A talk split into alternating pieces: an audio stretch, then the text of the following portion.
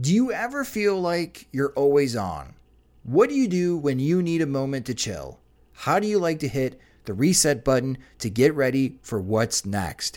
These days, everything is go, go, go. It's nothing but nonstop hustle all the time with working from home and trying to stay in touch with friends and family, a million pressing social issues, and an expectation to always be on 24 7. Sometimes you just need a moment to turn off and hit reset. That's when you reach for Coors Light. It's made to chill. My moment to chill is watching baseball, especially when the White Sox are on. I like to have a Coors Light beside me. It's a great beer to have watching the games as it's cool and refreshing as the Colorado Rockies and even the mountains on my cans turn blue, telling me that it's time to hit reset. Sit back, relax, and hunker down for an evening of White Sox baseball. So when it's time for you to unwind, reach for the beer that's made to chill. Get Coors Light in the new look delivered straight to your door with Drizly or Instacart. Must be 21 years or older to enjoy. Coors Brewing Company, Golden, Colorado. And as always, celebrate responsibly. The sweet aromas of the apple fritter, cinnamon roll, and blueberry muffin are hard to resist. So making it the rest of the way home without reaching in your McDonald's bag is no easy task. But nothing worth doing is easy. Wake up and pair any one of these sweet, fluffy, frittery bakery treats with a McCafe iced coffee. Get any size and any flavor for just 99 cents until 11 a.m. Price and participation may vary. Ba-da-ba-ba-ba.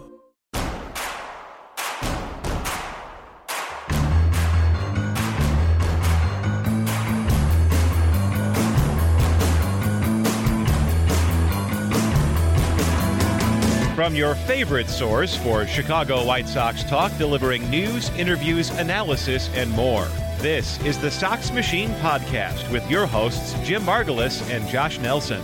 Thanks, Rob, and welcome to the Sox Machine Podcast. Presented by Visit Arizona. Thinking about heading to spring training to see the Chicago White Sox? Make sure your first stop is at visitarizona.com slash spring training.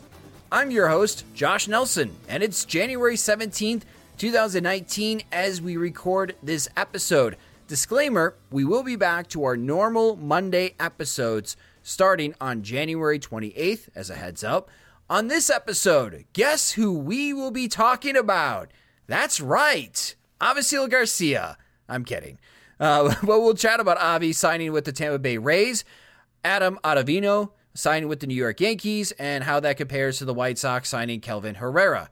But again, just like every week so far, dominating the conversation for the Chicago White Sox is their pursuit of Manny Machado. This time, though, it was the newsmakers making the news as Machado's agent Dan Lozano called out USA Today's Bob Nightingale and ESPN's Buster Olney for reporting inaccurate information, saying that the offer from the Chicago White Sox, seven years for $175 million, is false. Joining me is the co host of the podcast and managing editor of SoxMachine.com. It's Jim Margalus. And hello, Jim. There has been a lot written about what transpired on Wednesday, and it dominated radio and TV talk on Thursday. The bottom line is it's disappointing that fans have to go through this ordeal. It's disappointing that no one can trust any of the information that's being reported. You wrote on Sox Machine that this conclusion, where we have an agent publicly calling out two specific reporters, was inevitable. Why? It's just the length of it. Uh, when it comes to the news cycle, and, and we've, you know, for years, I would say maybe 10 years of the internet era, you know, where you had Twitter and MLBTradeRumors.com. And, and, and before then, when you had, you know, cable and such, you know, when you had a, a more accelerated news cycle, you know, maybe had this this uh, free agent courtship period last four weeks, five weeks. Um, you know, from early to mid November to the winter meetings and early to mid December. You know, that's generally when all the action got done, and so you had enough time for, you know, maybe eight to ten teams to express interest, and then those teams would get whittled down. Then you'd have some finalists. Then you'd have offers and counteroffers, and you know at the end of this period, uh, where there's some kind of misinformation and posturing back and forth, you know it all gets resolved in a relatively timely and, and, and painless fashion. But now, when you have that four to five week period turning into eight to 10 to 12 weeks, that just leaves a lot of time. And especially in this situation with Machado and Harper, where you didn't have those, uh, you know, that pool of 10 teams get whittled down. Uh, it started with three to four teams, and now it's like maybe two to three teams. And it's been two to three teams for a month or longer. And it's been, you know, hovering between the seven years and the eight years and the 175 million and the 200 plus million and nothing changes, and you just have these you know uh, you know these rumors that float out there for maybe two to three days beforehand now last two to three weeks or a month, and uh, I think that just leads to situations where fans get tired and, and maybe GMs get tired, and, and especially on the agent side because the teams ultimately decide when to sign a player. You know, the players I imagine get really frustrated, and so their representatives, and so they feel like they need to do something to try to reestablish the narrative uh, in their favor if they feel it's unfair. And I think that's just what happened here is that uh, when you have this, you know, um, you know, alternating between lowballing and more respectable, and then lowballing comes back for the fourth or fifth time in this whole process, uh, I imagine you know, the the fuses get shorter and somebody goes off and you know Lozano writes what he writes and you know he's benefited from misinformation before, so it's you know he's a little bit self-righteous, but at the same time, this is pretty unprecedented for players this talented to have a market this small and you know the contracts relative to league earnings this low.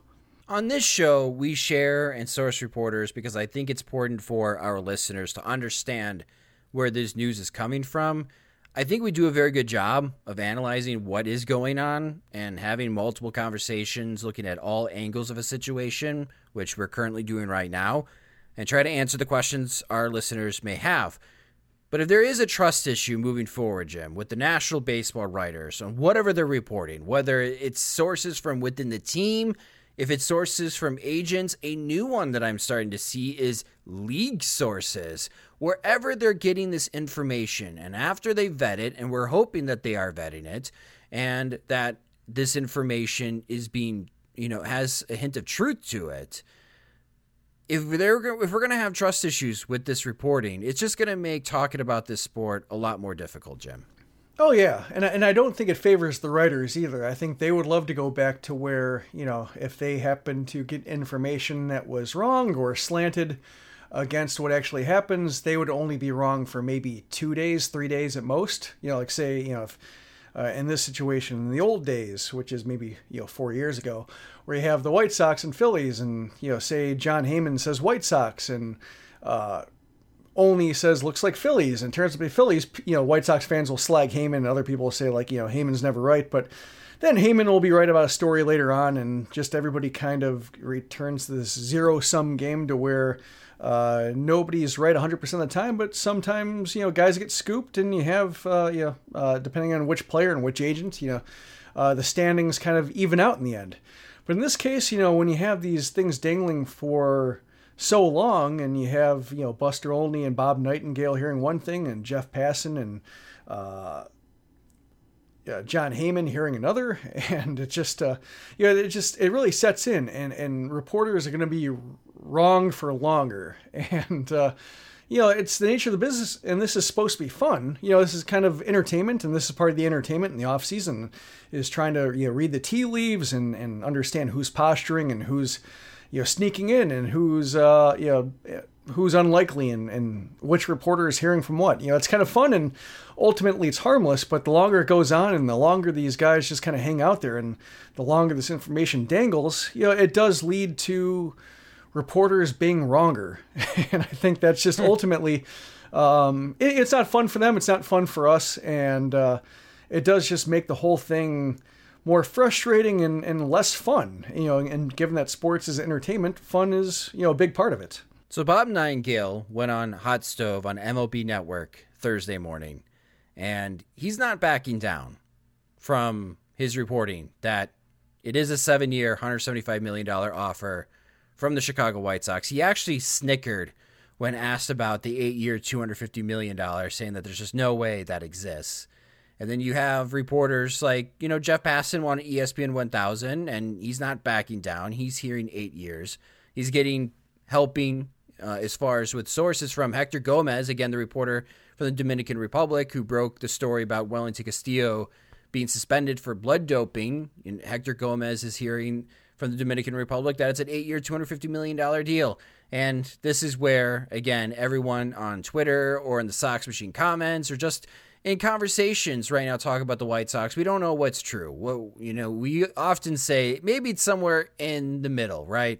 Maybe in between seven and eight years. So whatever, seven or eight years, and the dollar amount is between 175 to 250 million. Now, I have a couple of crazy ideas, Jim. Mm-hmm. One, I don't think the seven-year, 175 million dollar offer uh, is all that crazy because I, I see a lot of White Sox fans being upset. I do not think Manny Machado is going to agree to a seven-year, 175 million dollar deal. Uh, but I can understand why the White Sox, why it would be reported the White Sox would make that offer because $25 million a year is what Giancarlo Stanton is getting. Obviously, Stanton's deal was 13 years for $25 million per season, which adds up to $325 million. But $25 million a season is what Stanton's getting. The top paid shortstop in 2019 right now is Brandon Crawford and Elvis Andrus. They're both going to make 15 million. So if the White Sox are signing Machado to be the shortstop at 25 million dollars, that's 10 more million dollars than what the second place guys are making in 2019. But if the White Sox wanted to be a third baseman, we know about Josh Donaldson's one year, $23 million deal with the Atlanta Braves. And Nolan Arenado is currently in arbitration right now. He wants 30 million. The Rockies submitted a $24 million deal. They will most likely go to court, and unless they can settle between now and the arbitration court dates in February, Nolan Arenado is going to get either 24 or 30 million dollars. So maybe 25 million would be the highest paid third baseman uh, depending on how arbitration goes. So, again, $25 million for Manny Machado. When you look at it through this lens, it's what Giancarlo Stanton's making, which seemed to be the bar for this free agency. Uh, it's 10 million more than the second place shortstops uh, for most money at that position. It could be the most money also at third base. Now, I believe Jim that Machado deserves 30 million plus a season. Uh, so I can understand. Uh, I, I, the when I heard the news, it was a little bit disappointing, just because I thought it wasn't enough. Now here's my crazy idea, Jim. Breaking down the seven-year, 175 million dollar deal, where I think that it it could be valid. What if the reporters that are saying the White Sox offer is seven years, 175 million, and the reporters that are reporting that it's eight year, 250 million dollars were both correct. What? Let me explain. And this comes from Andy Martino of Sportsnet New York. And this is what he reported on Thursday. For Martino, quote, the sides have at least discussed a contract structure that will allow Chicago to exercise an option after year three that would trigger team control for an eighth or ninth year, according to major league sources. This probably accounts for some of the confusion over whether Machado has a seven or eight year offer on the table. He has likely been offered a contract that could be either. In that structure, Machado would get to opt out after 2021 if the team doesn't opt in. End quote. This idea is now called a swellopt, coined by none other Scott Boras when he I know great reaction, Jim. when he ha- it's a clumsy portmanteau. when he helped negotiate Yusei Kikuchi's deal with Seattle, for those that don't know the details, it's really unique. Kikuchi is getting $43 million over the next three years, so the average salary is $14.33 million. The fourth year is where it gets interesting. There is a $13 million player option that Kikuchi can opt in. However, Seattle can exercise a four year option for $66 million, which boosts Kikuchi's salary to $16.5 million a season. If Seattle did that, the total deal for Kikuchi would be seven years, $109 million. So, Jim, let's say the White Sox follow this model of the swellopt. The base is a seven year, $175 million deal. But after the 2021 season, after year three, Manny Machado can decide to opt out to become a free agent again at age 29. Both parties could decide to stick with the current contract. Or door number three, the Chicago White Sox can opt in eh, in a five year, $175 million option, which would boost Manny Machado's pay from 25 million to 35 million a season and would push Machado's contract to eight years, 250 million. This is where I think both parties could be right.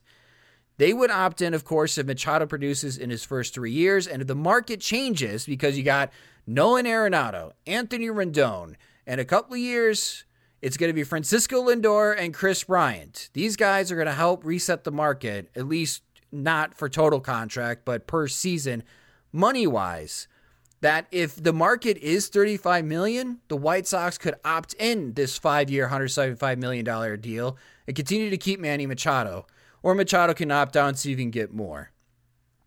That's where I could see everyone is right. There is a 7-year 175 million dollar deal and there could be an 8-year 250 million dollar deal, but the structure isn't what we originally thought. Jim, I know this may sound crazy. We may have lost people along the way when trying to explain this. But what do you think about this type of contract setup, this swellopt that the White Sox could possibly be offering to Manny Machado? I think it makes more sense than straight 7 175. I think maybe 35 is a bit too high for the start of a period where a player is, you know, past his theoretical physical prime. You know, maybe that comes down a little bit, or maybe it's structured to where he's paid more in the middle, but you know, maybe the last years of it are maybe a little bit uh, tapered. But I can see something like that just because I think it does. Uh, it, it gives Machado some incentive to retest the market. It gives the White Sox some incentive to where they get his. Uh, you know, they get him for the immediate term, and then they also, you know, they're not completely short a third baseman if he opts out and they need to go back and look for a market rate third baseman again. So I can see that benefiting both sides. The one, yeah, I guess the one reservation I have, or at least the one thing that doesn't quite make sense to me, is that if Machado is amenable to such a deal where a team can get out from under him after three years or so, why aren't more teams in on that? Because I think a lot of teams can use him for that period of time, like say the Padres. You know, I think all of a sudden he makes a lot of sense for the Padres who are looking for a third baseman. Um, it makes sense for the a team like the Yankees or Dodgers or or you know like any team that is flirting with luxury tax and you know is okay with going over for one or two years, but then maybe would like to not be in luxury tax hell forever. You know, I think it makes more sense there. So that's I guess my one reservation, or at least still the question I have for the league, is that it seems you know that that that whole feature seems ultimately team friendly, even if the player does get something out of it. So, you know, why is it still White Sox, Phillies, Shadow Yankees? The, the mystery team has won the bidding before for a Dan Lozano client, right? Albert Pujols comes to mind. A lot of people did not know that the Angels were in the running hmm. until 36 hour window where all of a sudden they decided we're going to get Albert Pujols. Like someone could come in the last minute. You mentioned the San Diego Padres. I think that mm-hmm. the, they are the mystery team. Hmm. I, I I think they could be definitely involved. They need a third baseman. Now, there's a lot of speculation that they are trying to create this three team trade in which they obtain Corey Kluber from Cleveland. And then they take Corey Kluber and they trade Kluber to the Yankees for Miguel Andujar. Uh, or they could trade Kluber to Cincinnati for Nick Senzel.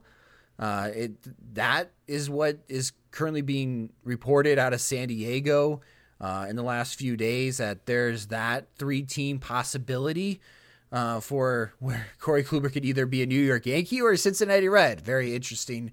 Uh, totally opposite. it's like Matt Harvey, except yeah, exactly. Uh, so I, I, think San Diego because we saw San Diego last year come out of the blue and sign Eric Hosmer. Uh, so it, they would be kind of repeating what they did last year, just coming out of nowhere to sign a free agent to a value of a contract that nobody was expecting the Padres uh, to bid. But we'll see. I I think a deal, a contract structure like this could work. And it is crazy, but I do I could see where everybody that's reporting is right. Yes, what the White Sox offered is 7 years, 175 million, but that's the base. There could be opportunities where the contract does grow to 250 million dollars depending on uh, opt-in situations, player options, club options, etc. So, we'll see uh, at this point, though, it's probably best just to wait until we get a press release or we hear that Manny Machado has decided where he's going to play and he's reporting on his way to get a physical. Uh, and then we'll get details then. But a popular question that I've been getting, Jim, is when will this be over? When will this happen? And I think it's not going to happen until February now. I could see this dragging out into February, which would make Sox Fest uh, quite interesting. How about you? When do you think we're going to be done with this? I think February seems likely, although I think when you see the record of players who end up, you know, signing into spring training, uh, Buster Olney kind of put together a list, you know, starting with Stephen Drew and Kendrys Morales and going into uh, you know, all the way to Alex Cobb and uh, just for whatever reason, whether it's uh, luck and, and just the way it happens to unravel, or whether it is a matter of just having a stunted start to the season, that players who sign in the middle of spring training and, and go from one of those impromptu camps, uh, you know, to uh, you know the middle of spring training just don't have that great of seasons, and, and kind of it's it's a wash, and, and, they need a mulligan. So it seems like I, I don't think either of them wants it to drag to where they're starting the season behind, even though they are talented players. It just seems like there might be a stigma against that. So, um, but given yeah this the slow pace, um, Sox Fest seems unlikely. I guess I'll say after Sox Fest. You know, it could mean you know January 29th or something like that. But uh, it seems unlikely given. Uh, you know this this complicated contract and just how you know like we're talking about that if you know these opt outs and uh, if the base pay is that low, it seems like more teams might have a chance to get in on it. But you know, I do think people make a good point when looking at last year. That never came to fruition for a player like JD Martinez. Yeah, but you know, again, you know, uh, with with the thing that's confusing, especially with Machado being an elite defender at third base and an okay defender at shortstop. Yeah. You know, you have you have Martinez who's probably best at a DH and so that eliminates half the teams.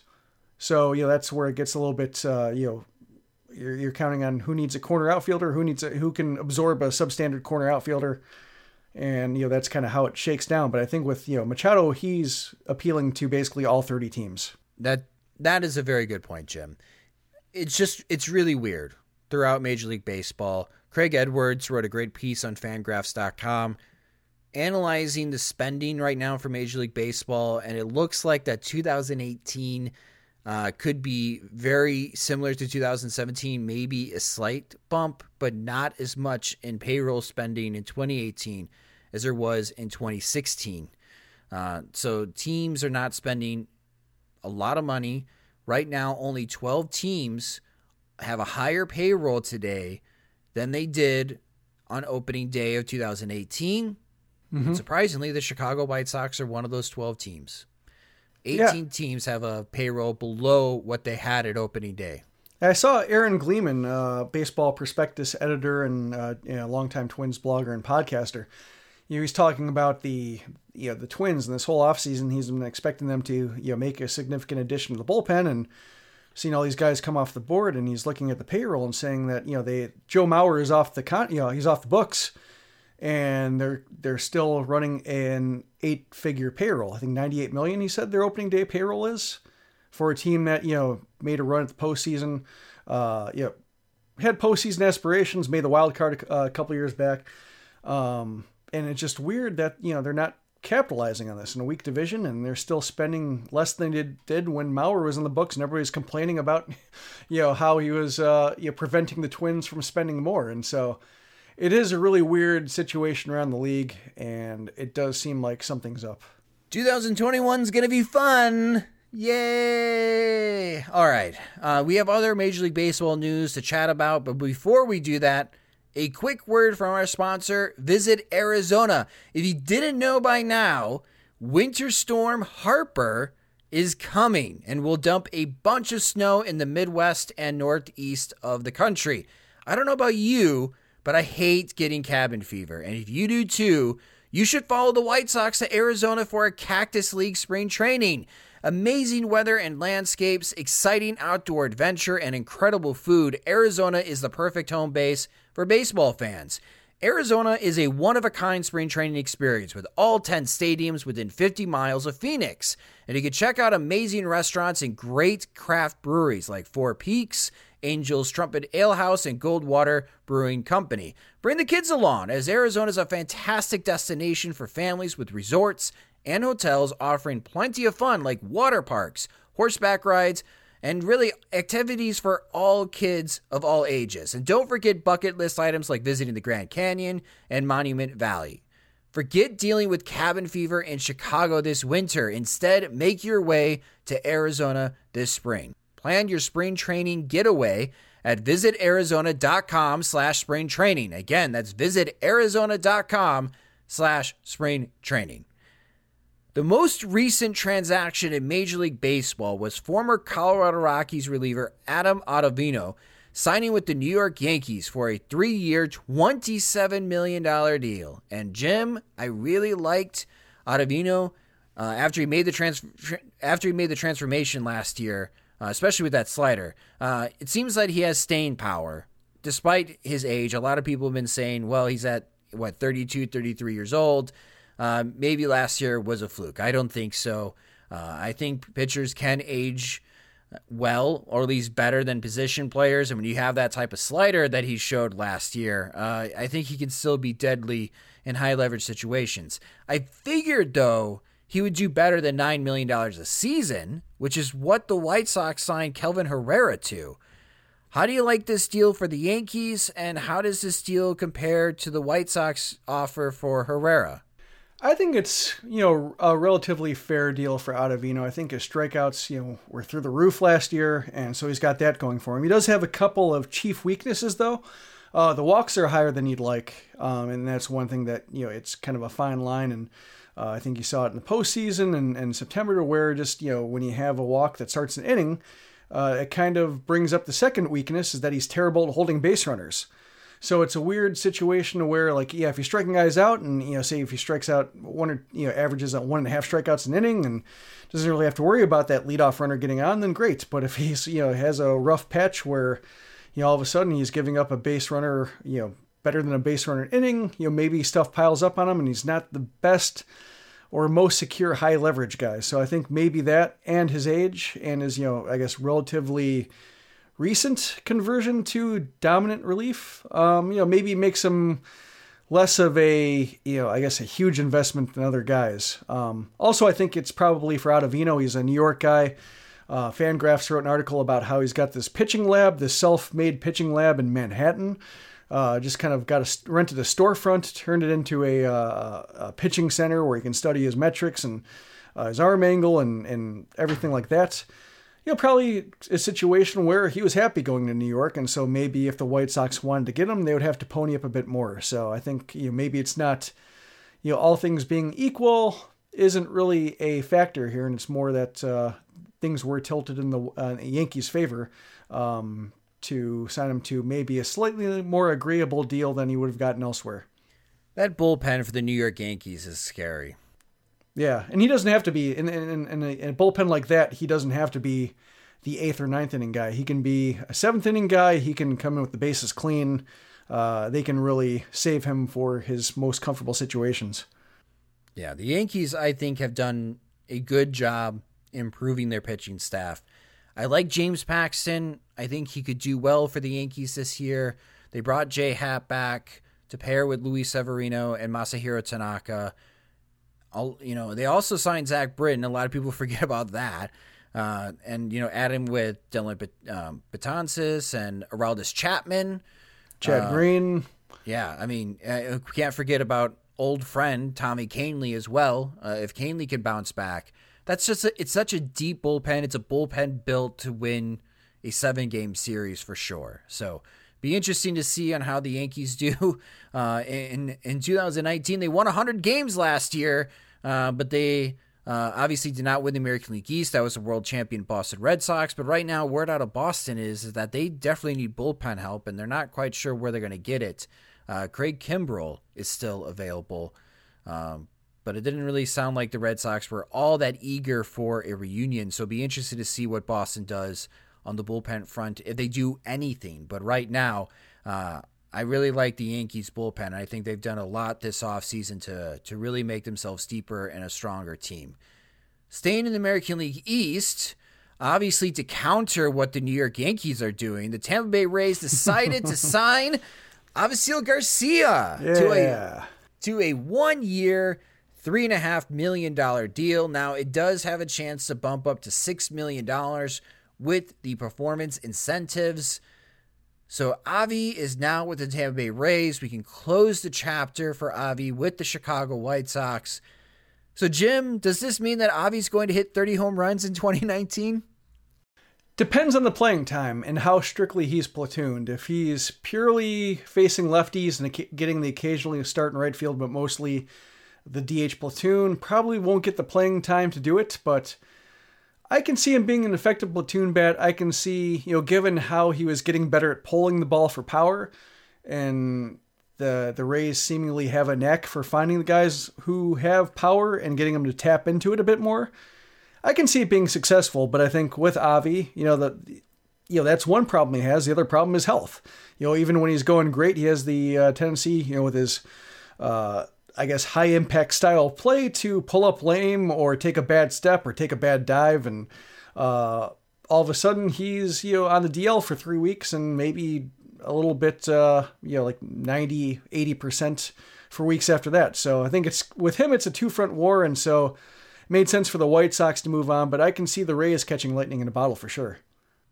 Yeah, be be interesting. The other rumor is that the Rays are entertaining the idea of signing Matt Davidson to be a two way player. So I know that was a, a, popular idea towards the end of 2018. Would the White Sox give Matt Davidson more opportunities to pitch in games while helping out as DH, first base, and third base? Uh, obviously, uh, that answer to that question was no, because the White Sox didn't tender Matt Davidson a contract. But if the Rays decide to sign Matt Davidson, Jim, I will look at Avi and Davidson's situation and say they fell up. They got non tendered hmm. by a 100 loss team, and there's the possibility that both guys could sign with a team that won more than 90 games last year and could be a, a wild card dark horse in the American League in 2019.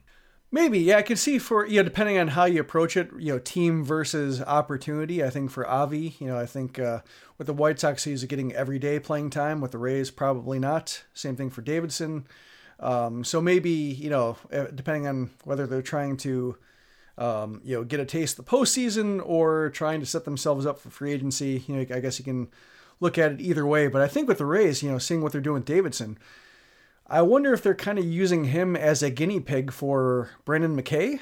Um, you know, they drafted him as a you know potential two way player, and, and really haven't committed one way or the other, and so maybe they're kind of using him to see what the real world ramifications and limitations are for a player trying to be adequate at both. Um, it's just one thing that came to mind. Just you know, if you're if you have your first uh, first round pick and you don't want to completely set him up for failure, maybe you run a guy who is ultimately disposable. You know, maybe you throw a million at him or something like that. Um, and just understand the toll it takes on the body, on preparation, on you know an arm for a guy who's not uh, you know trained to be a full workload pitcher. You know, maybe just see what ultimately happens before you subject somebody who's more important to your future to that whole grind. That's a really good point be a, a nice case study, a, a, an experiment. You know, break Matt Davidson, that's fine. Uh. and and and you know, it kind of sounds cruel, but at the same time, you know, Davidson's a fringe player, and I think it's an opportunity that benefits him too. So I, I think he wants to kind of be a guinea pig to see if he can break the mold and be his own unique case who's not really comparable to anybody, and and you can kind of carve a future for him for me longer than being a below average third baseman, below average DH would be for him. Yeah, well, we'll see if the Rays do decide to set, sign Matt Davidson. I just got a kick that uh the book is closed. Avi has left Yeah. the White Sox and is now with the Tampa Bay Rays. I would call it a within the median outcome for Avi. Disappointing, but I think within the reasonable set of outcomes that could have happened to his career. Yeah, it, uh, he did not turn out to be the next Miguel Cabrera. Yeah, but given his injuries and given how some scouts were so down on him, he could have really flamed out too. So that he had one All Star season, and you know the injuries and such. That's probably within one standard deviation of his average career if you could simulate it a billion times. Yep. Well, the White Sox are moving on, and uh, be interesting to see if the Rays do make it into the postseason. And let's say they do have to face the Yankees in a one-game playoff, and it's James Paxton on the mound for the Yankees. Uh, we could see Avi having some uh, postseason at bats. Wouldn't that be something, White Sox fans? Just everybody getting to the postseason ahead of them. Yep, exactly. Exactly. Well, that will do it for this edition of the Sox Machine podcast. Thank you guys so much for listening.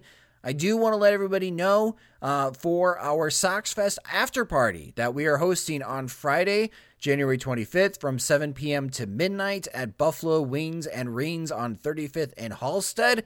Uh, we have sold out.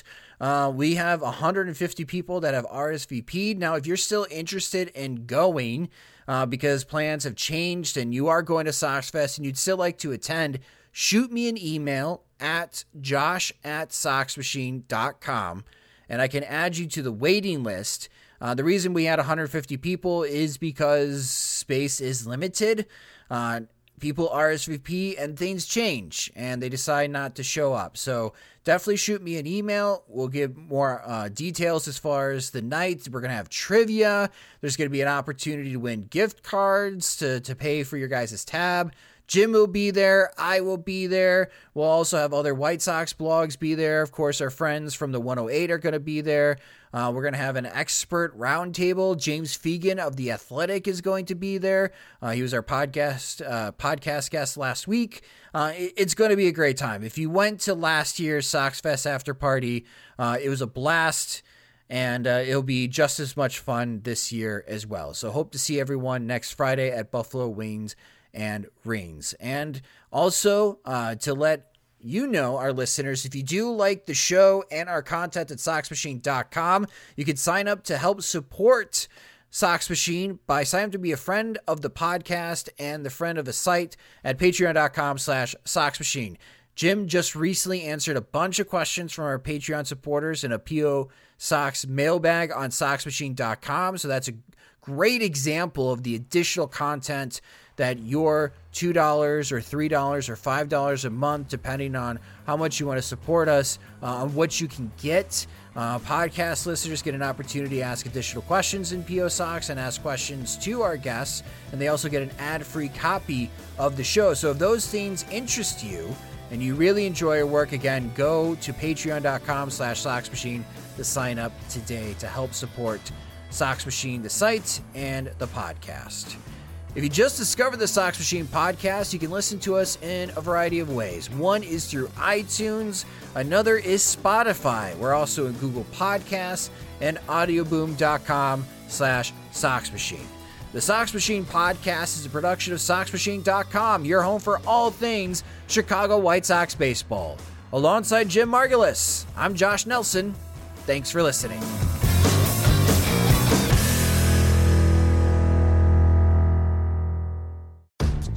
When you rely on the internet for everything, you need speed that can handle anything. And now, Xfinity delivers Wi Fi speed faster than a gig.